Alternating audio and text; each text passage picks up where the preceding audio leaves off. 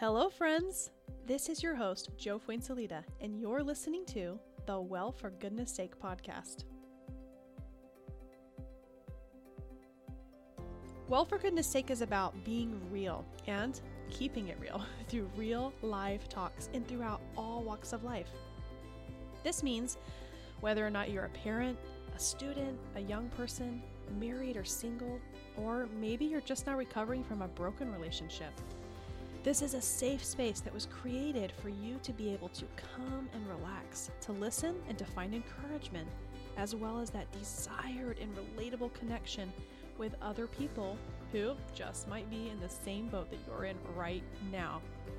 I am here to laugh with you, to love on you, and encourage your heart with all of mine as much as God gives me the words to do so. We are simply seeking God's heart by getting in His presence, diving into His Word, and pursuing the 4 8 life. What is the 4 8 life? Well, that is what we are here to talk about.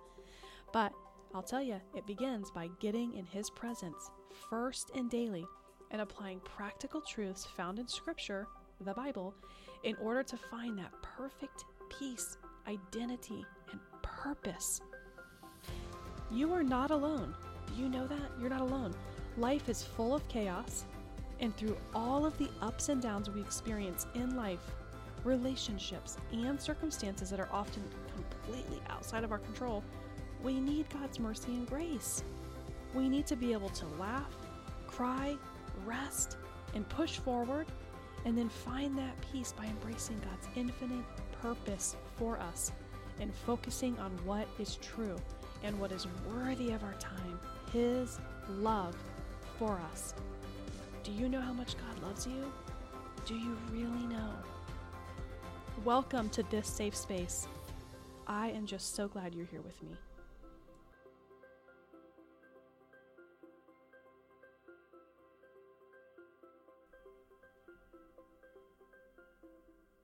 Well, for goodness sakes, I'm just so excited to be here with you for the very first episode of the Well, for goodness sake, podcast.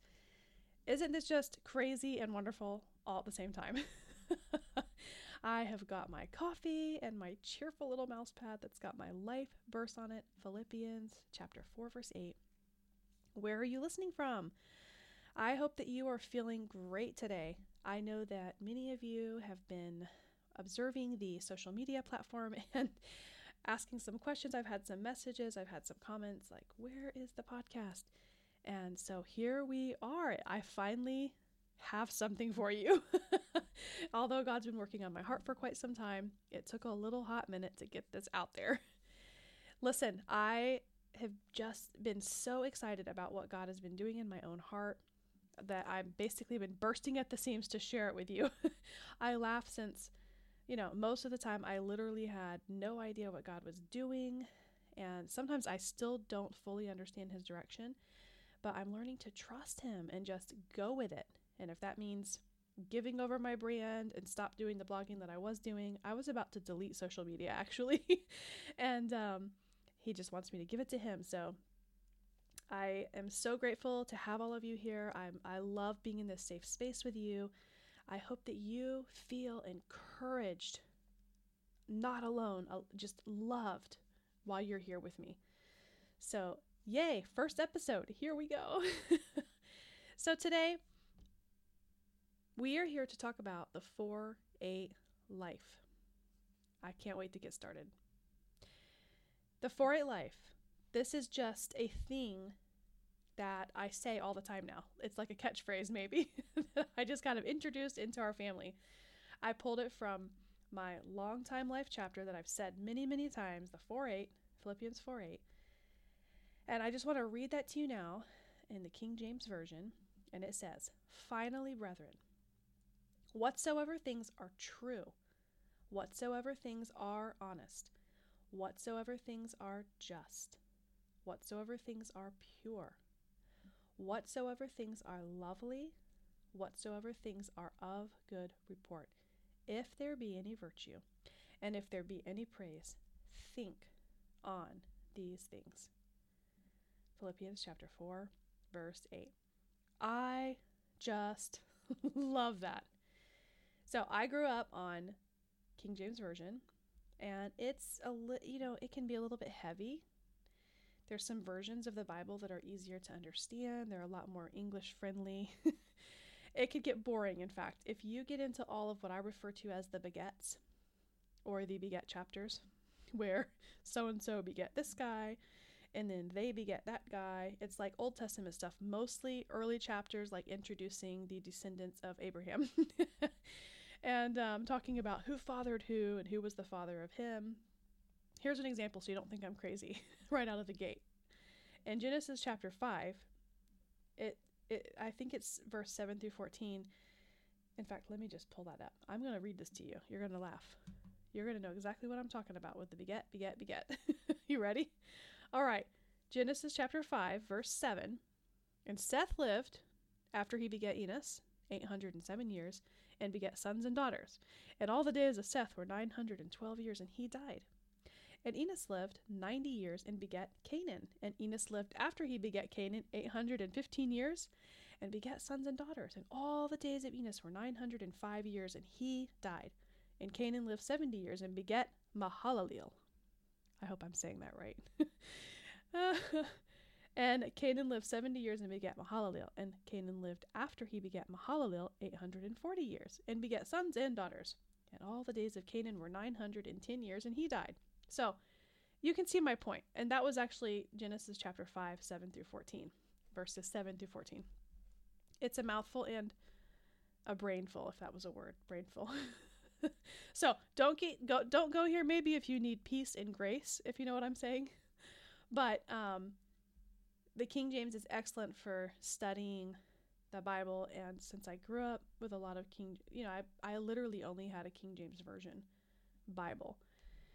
Um, my dad had lots of different versions probably, and we could access them. So it wasn't like we didn't have something that we could reach out to other than King James and use, but that's what I grew up on.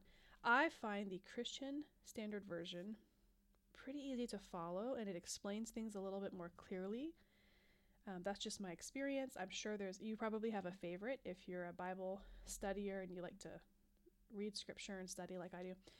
Not necessarily the beget chapters, but you're still going to find uh, some tongue twisters even with Christian Standard Version um, in those chapters. But, you know, you maybe not, you'll probably find um, the ones with thousands of not well known names like Asarim and Latushim and Liamim from, you know, Genesis. There some of those early to mid Genesis chapters when it's doing all of the Abraham begets. But, you know, obviously God has a specific purpose for all of those chapters too. it just, it can be heavy. Um, but generally speaking, Christian Standard Version is excellent for you know, reading and trying to understand a paragraph or chapters in the Bible, in my experience, it's a little bit easier than King James. But when I'm studying, like what I'm doing here, where we're breaking things down, I like to use King James. Now, let's talk about the topic meaning living the 4 8. To me, living the 4 8 means already having that mindset that is either beginning to develop a habit or fully trained by way of truthful thinking, thoughts of things that are real. If the thoughts are noble, if those thoughts are honorable, they have to be truthful, right? They have to be a truthful part of our reality. So that means it would already be a habit to think on the things, a mindset. You've already created a mindset. They say it takes 90 days to recreate a new habit. I think I learned that in college. I can't remember. but do you tend to complain? Are you a complainer like I am? I'm just going to admit to you right here that I sometimes complain and I have to work on it. Sometimes I'm I've, I have caught myself and my husband and I have chuckled about this. We're like, "Man, we're complainers. What do we have to complain about?" Do you complain at the dishes being dirty? Do you complain at your husband when he leaves his clothes all over the floor? have you noticed a pattern of waking up and feeling frustrated? Maybe you have to crawl halfway in the dryer like I do with chronic back pain, and it's really hard to get the laundry out.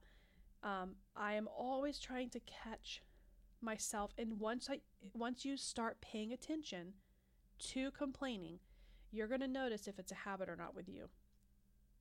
So, it's easy to start the day complaining about the things that bother us, whether it's social media, whether it's politics, whether it's family, whether it's dirty laundry, dirty dishes, things laying around the house, the dog barking and waking up the babies, whatever it is. We have a tendency as humans to just complain. So, I have noticed about myself that I tend to freak out if we're struggling.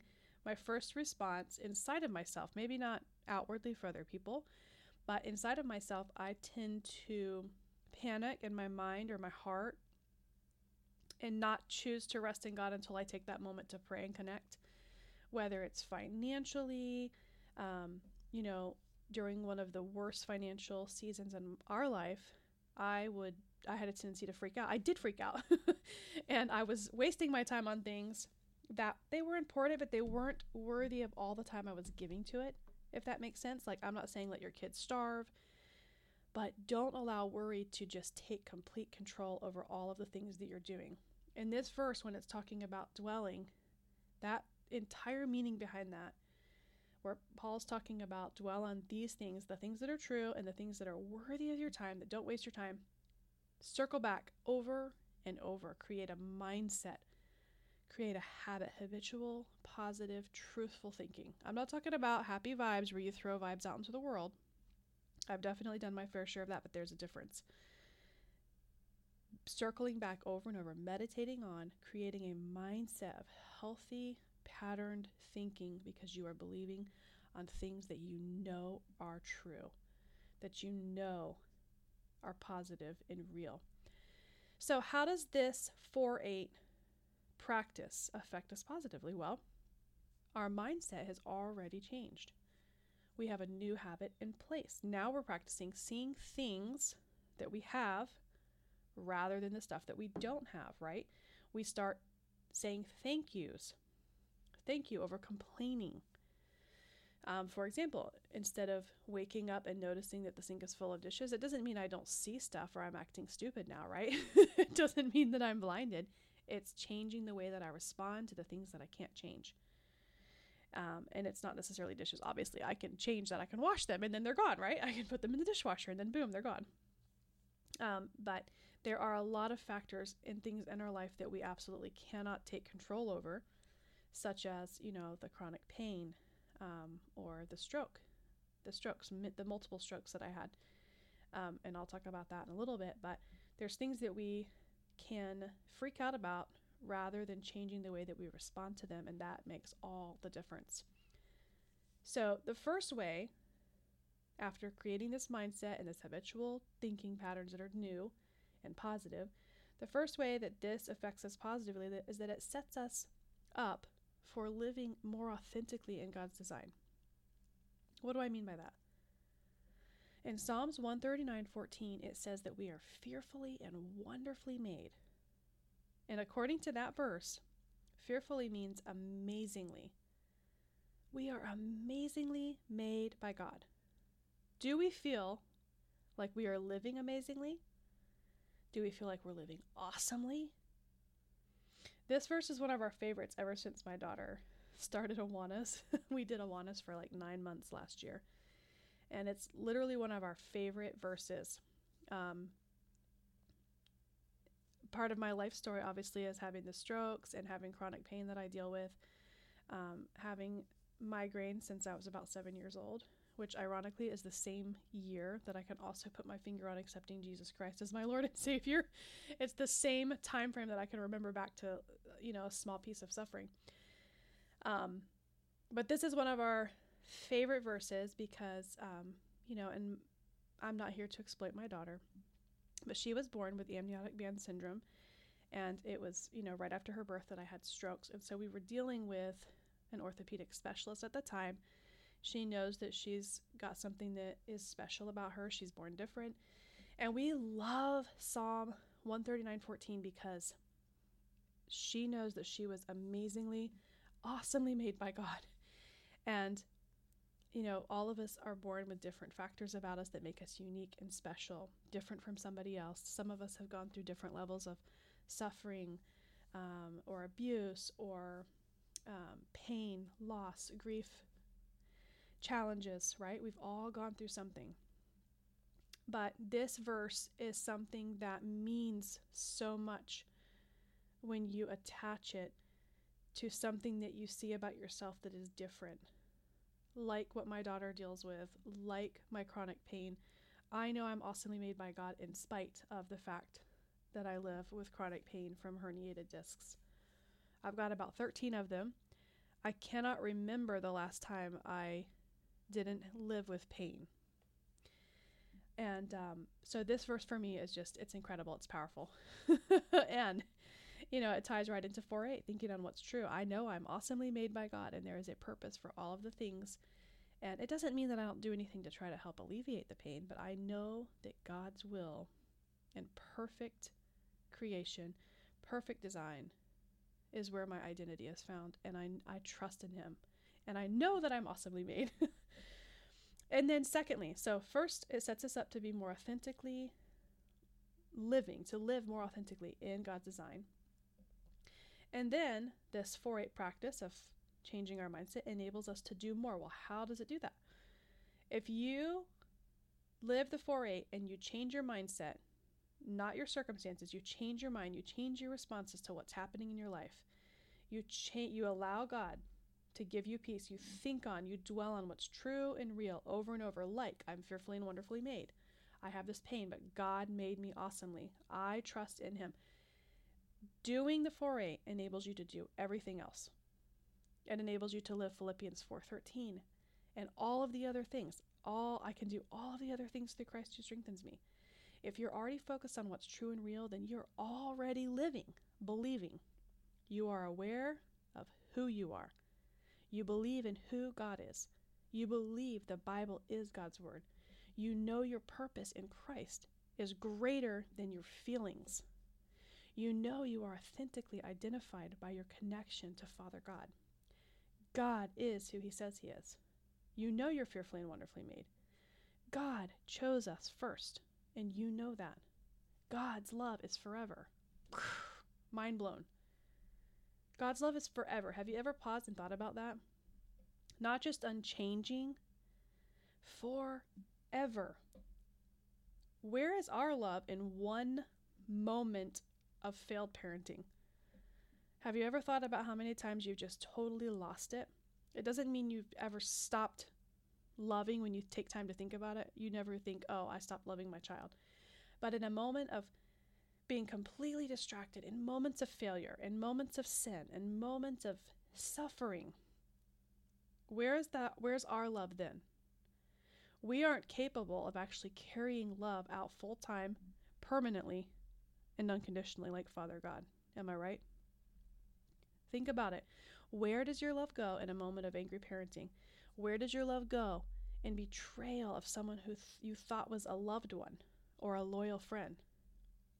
Jesus died for us. He actually loved us, loves me, loves you, before we knew him, before we loved him, before we chose him.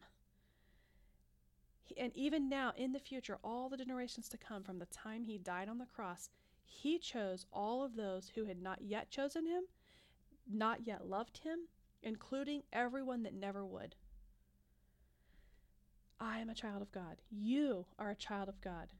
You have chosen Christ. We get to choose him. And then we get to choose him over and over and over again when we forget him temporarily while we were doing our own thing. These are the truths. Is there something in your life that you don't want to give up? Have you ever thought about that? We tend to make excuses for the things that we do not want to let go of. All those things that make us feel good, so we try to justify what it is. We even change sin into something that it's not. We recreate things in our mind so that we don't have to feel guilty about things we don't want to let go of. We'll change it and we'll decide, oh, you know, it's not that bad. At least I'm not I could have. You know, you fill in the blank. Are you one of those people who's ever sent out happy vibes? I mentioned this earlier. I'm guilty of doing that. There's nothing wrong with sending out joy and happiness, but as Christians, vibes are not nothing without prayer.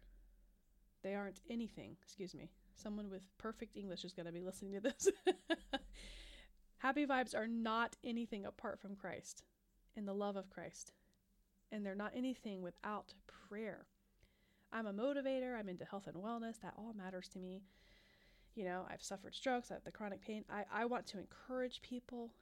Here's the problem with my past posts of only sending out positive vibes and good vibes. I've been a Christian since I'm seven years old, um, since I was seven.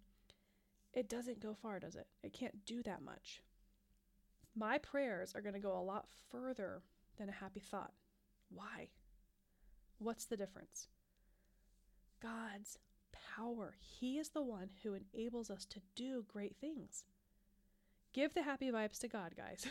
Friends, give the happy vibes to God and let Him turn it into a powerful prayer. What's true?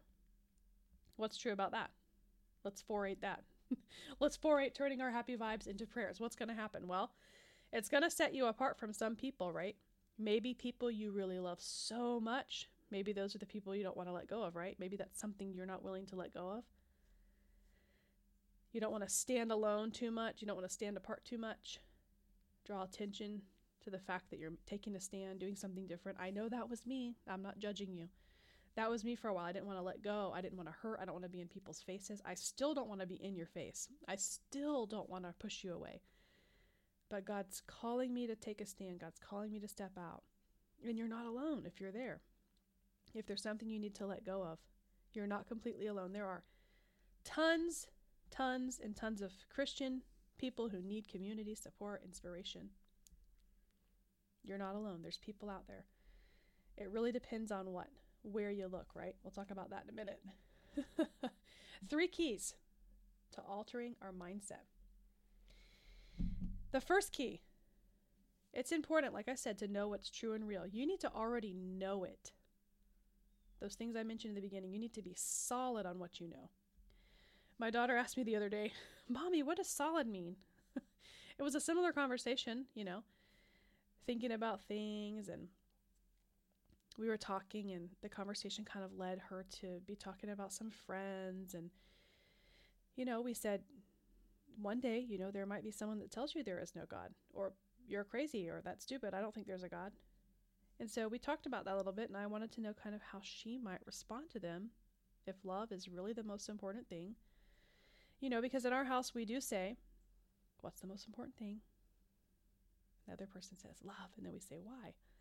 And the answer is because God loved us. He sent his son. Jesus Christ chose us out of love. The whole thing that we talked about already.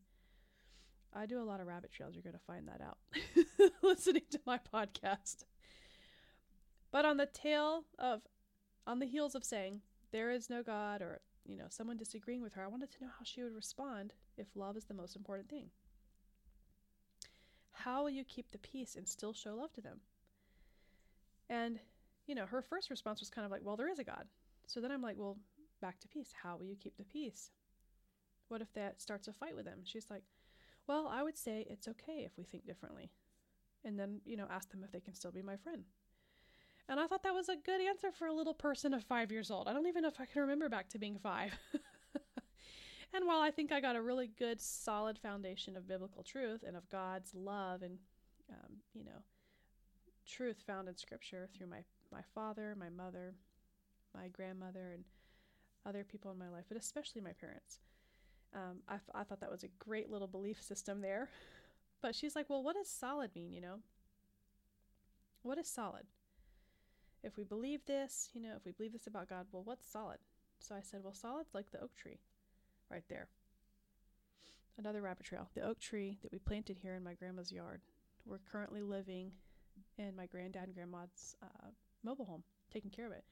My grandmother passed away in 2014. She was one of my best friends, and she's had such a strong relationship with the Lord. Imperfect person, but beautiful heart for Jesus.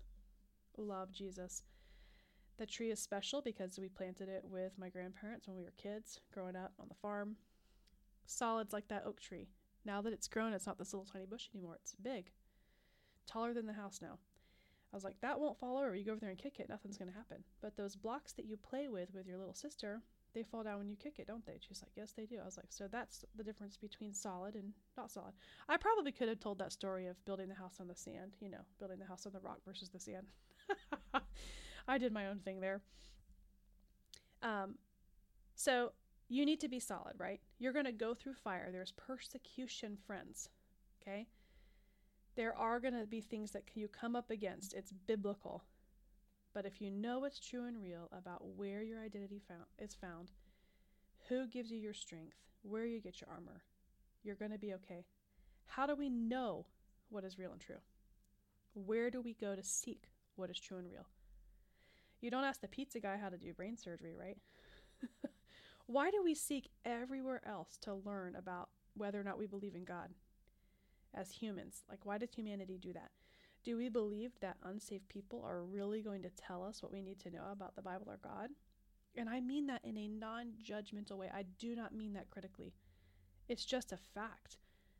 If I was unsaved and somebody was asking me about something I didn't know about, that's not really going to help me. It's not really going to help them. Where you search for the answers that you want to find matter. You're going to find what you're looking for. If you seek in all of the secular places, if you look where the media is spreading lies, if you're looking only where it doesn't matter, you're not going to find the answers that you need. You can't learn about God by asking people that do not know Him, by looking at people who mock Him for your guidance. The second way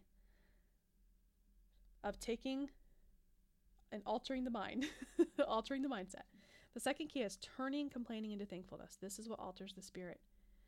I am not claiming perfection. I would still go back and change things I did yesterday. Believe it or not, as a parent, no, this morning. let's let's keep this real. I would change stuff I did this morning. Like I said, laundry is hard with herniated discs in my back. I have 13 our dryer I mentioned, I that's the one that I have to almost crawl inside of. It's in the mobile home. It's very deep, and I don't. I I swear I I swear, um, in a godly way. no, I I kid you not. I'm not sure how my grandma did laundry in this dryer because she was much shorter than I am, and I just it's difficult. but what I'm trying to say is, I've learned to turn complaining into thankfulness. Well, thank you, God, that I have the dryer. Thank you, God. Thank you that I don't have to hang my clothes out, you know, out in the backyard. so, laundry for me is hard because, yes, I do have back issues. There are things like that that I could just easily complain, I hate this house, or oh, I hate this thing, or I hate this, or I hate that. And what I'm learning to do is just say, even say it out loud in front of my kids God, thank you for, and then fill in the blank and create something. My, you know, my oldest, she's the only one talking right now. The other one's only one same thing. They could hate the carrots and the broccoli on their plate, but maybe they could be encouraged to thank God for the chicken, right?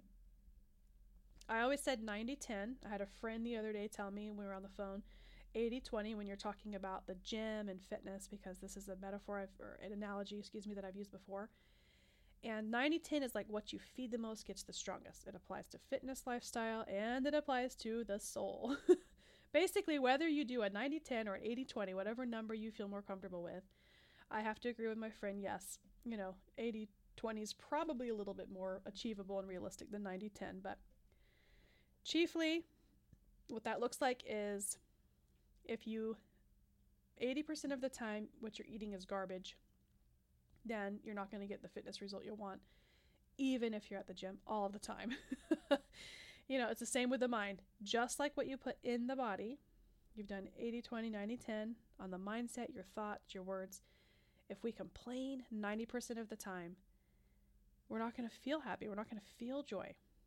On the flip side of that, if you're thankful 90% of the time, it's much easier to live with all of those other things that, you know, are difficult.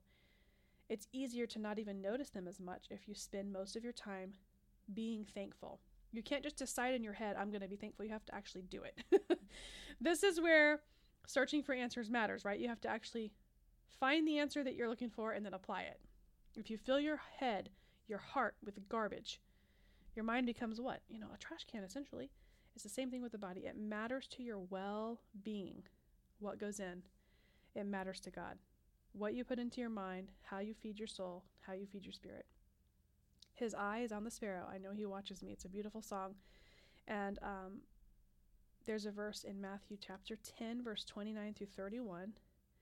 And it says, Are not two sparrows sold for a farthing, and one of them shall not fall on the ground without your Father? But the very hairs of your head are all numbered. Fear you not, therefore, ye are of more value than many sparrows. His eyes on the sparrow, he sees us, he knows the number of the grains of sand on the seashore. The third key is you have to get your own armor. So, know what's true and real, key one. Turn complaining into thankfulness, key two. And then get your own armor. Ephesians chapter 6, I think it's verse 10 or verse 11, um, instructs us to put on the whole armor of God, not just part of it. It's that whole verse about putting on the breastplate of righteousness and the sword of the Spirit. I don't have that one in front of me, but Ephesians chapter 6, search around verse 10 or 11, um, and you'll find the armor of God. The verse is talking about the armor of God. But you have to do it for yourself. You can't live riding on the armor of somebody else while looking for God. You have to choose Him for yourself. Church is important. Um, I missed it for almost a year with my husband uh, during COVID, and many of us probably missed church. And so um, it's not a religious thing, but church is important. But you can't just ride off the back of a, a spiritual leader or friend or pastor who has real connections with God, who has a real strong relationship, real truth, lives the life, walks the walk. You have to do it for yourself. You have to get your own armor. You have to pray for your own strength. You have to put on the breastplate of righteousness for yourself. You have to put on the helmet. You have to grab the sword. They can't fight your battle for you. Now, prosperity pastors, I have a whole thing to say in another podcast. I'm not going to get into that. I know there's this whole, you know, God's told me that all these people are going to give a $1,000 today. I've got something to say about prosperity pastoring. That's not what I'm talking about. Not all leaders are great. Not all churches are great. It's all, it all boils down to, it all comes down to a real relationship with Jesus Christ. Um, I'm not for people taking money and promising wealth and prosperity here on this planet while taking and stashing the last dollar from somebody else in their pocket. But there are godly leaders. I have some favorites Billy Graham, Corrie ten Boom. I love Jennifer Rothschild. I listen to her all the time. Um, Joni Eareckson Tada. I just started listening to Katherine Wolfe. Oh my goodness, do I connect with her? Didn't even know I was going to be talking about her on my podcast today. but um, she suffered from a major stroke and had to have brain surgery and lost a huge chunk of her cerebellum. It was very disabling for her. And I just, I saw, I recently started following her and I listened to her episode and watching her hope, observing God's grace in her life and how she has received God's grace. I kid you not, I was just I was sobbing, friends. I was I was bawling listening to her story. It has affected her speech. You know, with my stroke, um, it affected my cognitive function. I had to learn how to rewrite again. I do a lot of word replacement where I'll accidentally say couch instead of chair, or I will stutter over my own word, and um, you'll hear me. It's another reason why I sort of say and um Sometimes because I'm trying not to stumble over a word, I'll say "if" instead of faith or something like that or similar. But I didn't suffer in the sense that I became incapable of walking or having to with my stroke, for example, my face was momentarily distorted. It sagged on the left side and my arm sagged on the other side and you know, I didn't drop the baby. And I'll talk a little bit more about that when I'm talking about suffering. I have another episode and I'll talk more about the details of the stroke. But Katherine Wolfe, um, they have founded a nonprofit organization. I just, I, I felt so connected to her story, her grace that she has allowed her and her husband that they have walked through this journey together. It's, I think it's been 15 years. Um, but it was just incredible to me to see somebody else who was so affected. My suffering was not during the strokes itself. The strokes did not hurt me physically, as far as, you know, I could have just been gone. And I don't really know how many I had. I didn't have to have brain surgery like she did. I, did, I have a small scar in my left temporal lobe. And um, none of the specialists or um, neuro- neurologists could tell me, you know, how many strokes I'd actually had. And in my case, we kind of missed it because it was postpartum and there was more suffering probably in recovering from the cesarean. That does a number on you if you have not had a cesarean delivery. There was more suffering in that or in the extreme amounts of testing following the strokes, not the strokes themselves. That was my case. And I'll talk a little bit more about that and what I went through. You know, I broke every piece of glassware that I owned. My left hand was constantly doing the wrong thing. I dealt with some frustration and depression, and that was just really from trying to handle some of it in my human strength. And when I turned to the Lord Jesus Christ, who never abandoned me, not for one second was he not present with me during the birth plan change, during the strokes, during the recovery process. Um, not once did he leave me, but it's just, oh, watching Katherine Wolfe's story and what she went through at such an extreme amount that affected her speech, her ability to walk and move. I think she may have mentioned, I don't want to misquote her, but I think she was incapable of moving on her own or walking at all outside of that wheelchair for over a year after the her baby was born, her first child, I believe. But she's incredible. Um, if you want to look her up, check out her podcast. She's got the most incredible, incredible story. Her podcast is called the Good Hard Story Podcast. And she definitely has an absolutely incredible life story. Um, and so yeah, I'm not I can't pretend to be affiliated with her because obviously I don't want to say anything that's misleading. Um, I've never met her, but she's fabulous, and I encourage you to check her out if you have any kind of a similar struggle or if you need encouragement in that way. She's a wonderful person to follow. On the heels of all of this, get your own armor. so, how do you do that? Get in God's Word, get in His presence, feed faith. What is faith? Just by definition, we're believing in things that we cannot actually see.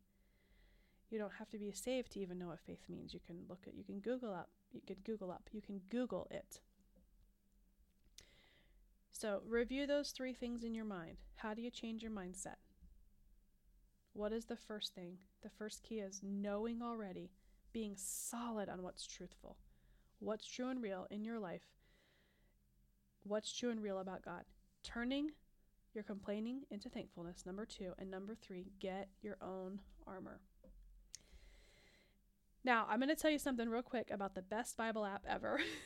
Again, I'm not getting paid to talk about this, but you're going to find out right now for reading and studying God's Word and while having access to the original languages that it was written in Hebrew and Greek. There is this incredible little app called the BLB, the Blue Letter Bible. It's free. And it totally rocks if you would like to study and take verses apart, you know, and try to make sense of them and not mistranslate. This is for you. So, I would like to take a minute here to break down the 4 8 verse for you. We're going to kind of take it apart a little bit.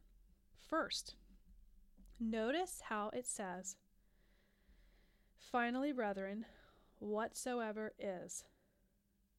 Notice that it does not say focus on what is about to be real or about to be true. It does not say think on what could be true or what might be true one day. What does it say? It says are. Are, are, are, over and over. Think about things that are true, are real, are lovely, are of good report. Why? Because God is unchanging and so is his truth.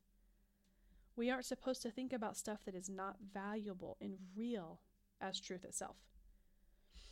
Secondly, Paul says, if there be, if there be, which means something is actually present with or alongside of. If there be praise, if there be virtue. So, virtue and praise have to be present in those things or along with those things in order for them to be valuable of your time, to be thinking on them and not be wasting your time, right? So, this is a big warning or caution for me personally to not stray too far outside of God's word for anything, if you know what I mean. We, uh, what do we find if we search the world over for answers on how to be? We talked about it, right? Think about that.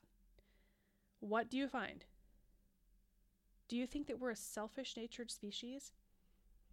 We feel sad. We feel like no one wants to hang out with us. We feel like our job's not good enough. We feel like we worked so hard and it's not coming together. We feel like our life is not as good as.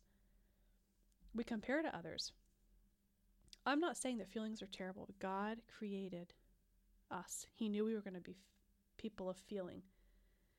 But we're not supposed to make decisions based out of feeling because every selfish decision made in feelings is not lasting, it's not fulfilling. If we make decisions based on how we feel in a moment without turning to God, it's an error. We live in feelings, right? Well, we know what we find if we search for advice on relationships in the world. You see it everywhere. Um, or life choices. You're enough. You do you, girl. You deserve the right to. You fill in the blank. She believed she could, and so she did. I'm going to find myself. I'm finding myself. You deserve better. Have you heard any of those before? Even therapy can lead us down a destructive path if the therapist focuses solely on the feelings only of the client and not dealing with actual issues. We can't just project blame on everybody else for everything that's happened. I'm not against therapy or therapists or counseling. Hear my heart. I believe in it. I believe in therapy and counseling. God can use great education, it's important. I studied the brain for two years. I got my bachelor's in communication sciences and disorders while I was having strokes, right after I had strokes. Literally studied neurosciences, and it was just incredible to find out, like, oh, this is what's happening to me. You know, like, oh, I'm not crazy. God used education to help me find the fact, you know, find that I was not crazy. Um, I've studied some psychology, so all of these are great positive things. I'm not against them, but one thing we miss so often while trying to be the best at all of these things or be all of the things to the point that we run ourselves ragged and have nothing left is that we're not capable of any of this apart from Christ. We misinterpret things in our feelings. We misinterpret things in our suffering like if I forgive them, then it's like I'm saying it's okay what they've done. Forgiveness is not for the offenders or evildoers. It's not for the wrongdoer. Forgiveness is what leads us to freedom. Forgiveness is for us. It's for us, it's for our freedom. If we only live in our feelings, we lose all sense of freedom. We lose sense of self. We lose our identity in Christ. That's where we excuse sin. We start to think things that are not great for us or allow things to come into our lives that aren't great, and little by little we start to go down a different path because of feelings. The next thing that's important to recognize is that we are only supposed to focus on what is true and real rather than thinking about things that are not as valuable as truth itself. That's what I mentioned a minute ago. Paul is not just suggesting that we think about it casually, right? Dwell on it over and over. Dwell. Meditate on it. A little example of not dwelling on truth for a minute here. it's no secret to some of you probably that have followed social that I I feel like I have a little a real sister in Jennifer Rothschild. I just love her. She's got this 413 podcast. She talks about um, so many different things, but the main focal point in her 413 is Ephesians 4:13. I can do all things through Christ. She's just an exhorter. She's an encourager, motivator. I feel like she's my my sister, and um, she likes coffee and chocolate. I used to have this pillow that said, "Men coffee, chocolate. The richer, the better. Isn't that terrible and hilarious at the same time? I don't know about men. Like, the focus shouldn't be only about money, right? it's probably not even a good phrase, but it makes me chuckle. But when I think of it, it's like men, coffee, chocolate. Let's leave men out of it. Coffee, chocolate, the richer, the better. How about hugs? Yep, the richer the hug of a friendship, the richer the hug of a godly Christian sister, the richer the hug, the richer the friendship. Um, so I feel like I have a real sister in Jennifer Rothschild just by listening to some of the stuff she's gone through. But she broke down. Here's where I didn't dwell on truth for a minute. I'm listening to her podcast. Same thing with Katherine Wolfe. When I heard that she had strokes, I'm like, my goodness, what do I have to complain about? Nothing. What do I even have to say? And that's what the enemy wants. He wants me to get silent. He wants me to be like, somebody else has already done this. They've already been through more than me. I have nothing to say. And then when I'm listening to, you know, Jennifer Rothschild, um, I think it was her eighth episode, literally, of the 413 podcast, episode eight. When I got there, I had already recorded a whole bunch of stuff. And I was tempted to think, oh no, because she broke down every single word in the 4 8 that I was planning to come here and just kind of talk about today. And uh, I was like, oh no, people are going to think I've stolen from her. Isn't that so silly and irrational? How we think with our human mind and um, Jennifer would probably agree with me, right? And so would Katherine. Stop, girl. Go out there and say what you have to say. You got this. And I talked to my dad, you know, not that much longer. We had a conversation. I was at his house, and he was like, Joanna, you have a story and you have things to say. God has given you things, and the things that you have to talk about, you're going to talk about in a way that nobody else can. And somebody is going to hear what you have to say that God is giving you to say and it's going to touch their life. And that's that's he's right. That's the whole purpose is listening to Jesus Christ and get out there and do what he said. so stop worrying about it. Stop it. Stop the worrying.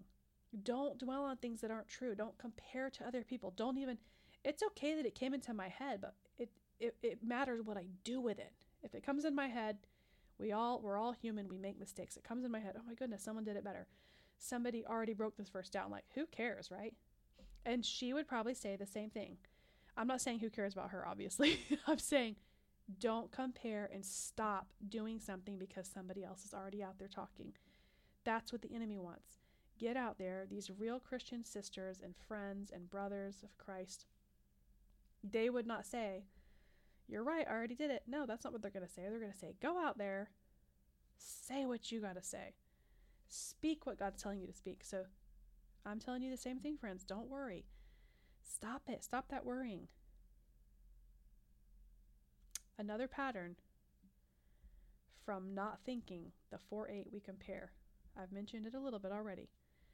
You know, the most uncomfortable and unhappy we're ever going to get is when we're comparing ourselves not just on, oh, they did it better, but comparing ourselves with other people's lives or lifestyle, maybe noticing cars or homes that they have. It's not something I dwell on right now that much, but I've definitely, I'll admit, have compared before, especially on social media. Am I right? You ever get on social media and find yourself wasting time scrolling? I used to do that all the time.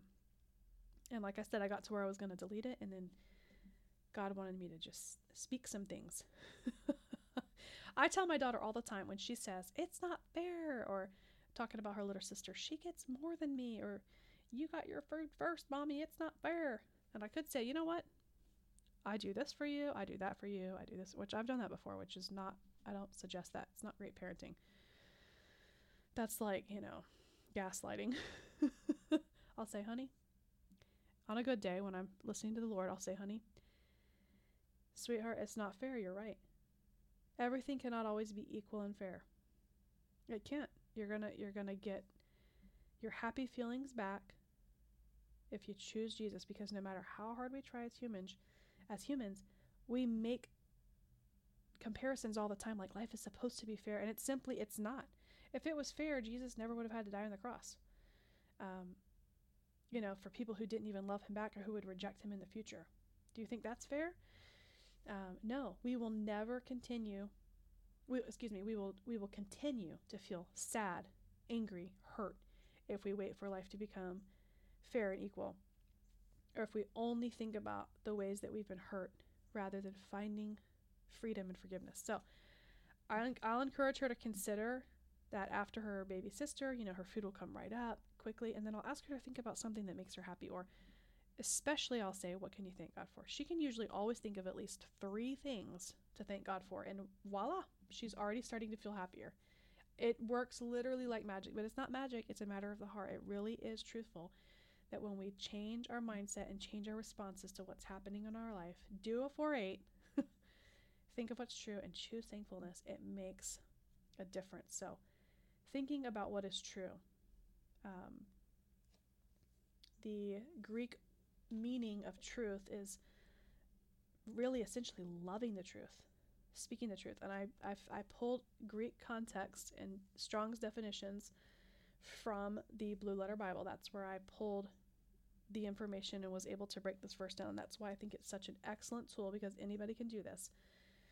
It's it's basically saying not concealing. You're not hiding anything. It's positive.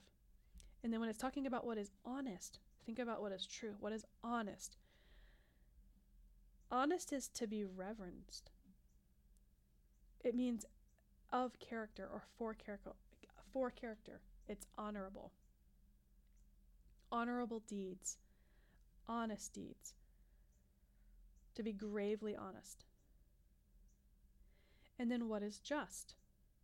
Just is referenced even in biblical usage usages as righteous. And in a wide sense, virtuous when you're keeping the commands of God. Faultless, which essentially is blameless, faultless. There is your you know something that is just, that is faultless. Then in the Strong's definition for that, it is right, holy, innocent implicated as holy and innocent.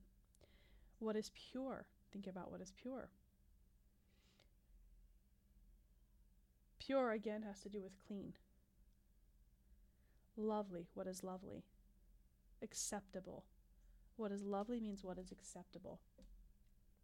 On Jennifer Rothschild's breakdown of lovely, I didn't know this, but she said that it's found only one single time in the New Testament and nowhere else. I did not know that, but that's incredible. Think on what is lovely, think on what is pleasing.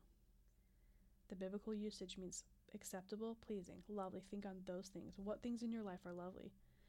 And then, what is of good report? Good report means it has to be sound. You're, you're uttering words of good, of goodness. So, complaining about the dishes, that's not uttering words of goodness. You're thinking about goodness. If it has virtue and if it has praise, virtue is purity, moral goodness. It has to do with morality, virtuous things. Praise. Praise is like laudation, it's a commendable thing. Think on these things. Again, think to reckon calculate. That's one of the biblical usages outlined in the Blue Letter Bible for the Greek translation under the inter, in, interlinear um, concordance. Count it over and over, take into account. So, not to get too heavy or too bore you, I don't want to lose you right here at the end. but think on, do a 4 8 today. Think on the things that are true, that are honest, just, pure, lovely, and of good report, and make sure that they coexist with virtue and praise, that they are morally excellent, that they are praiseworthy, worthy of your time and attention. Dwell and think on those things. Think of at least one thing that you can thank God for. How are you doing so far today? What would be different if you switch something around and let God work in your life? Well, this first episode on the 4 8 life has come to an end.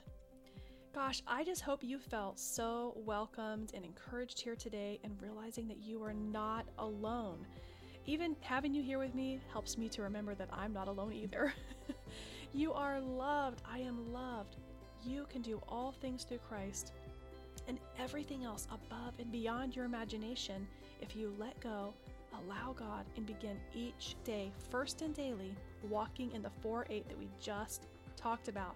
That means thinking on, dwelling on positive truths and then circling back to those truths that you know over and over again until mindset habits form that are valuable, are worthy of the time God has given you. Remember, I want to stay connected with you, and hopefully, you want that too. And you can do that by subscribing right here to the Well for Goodness Sake podcast. You can also follow Well for Goodness Sake for news and updates, encouragement, sometimes some humor, some funny things, funny reels on my Instagram at Well for Goodness Sake underscore WFGS. That's W for well, F as in for, G as in goodness, S as in sake. Well, for goodness sake, underscore WFGS. You can also subscribe to the YouTube channel for more content on Seeking God First and Daily, as well as Walking That 4 8 Life. Please feel free to provide feedback. I love to hear from y'all or leave a review. In fact, I encourage a review. if any of this content or anything that we talked about today resonated with you or was encouraging to your heart in any way, I would love to hear back from you. Obviously, I'm hoping for real feedback while also hoping that it's positive. But I do want to hear from you so that I can connect with you and hopefully continue to provide encouragement for your heart by holding your hand and walking alongside you while we seek God together. Friends, moms and dads, sisters and brothers in Christ, fellow students, boys and girls, we are not alone. We're not alone. God is real and God loves you. Well, for goodness sake, let's go do a 4 8. Until next time, I love you, and it's all because of Him.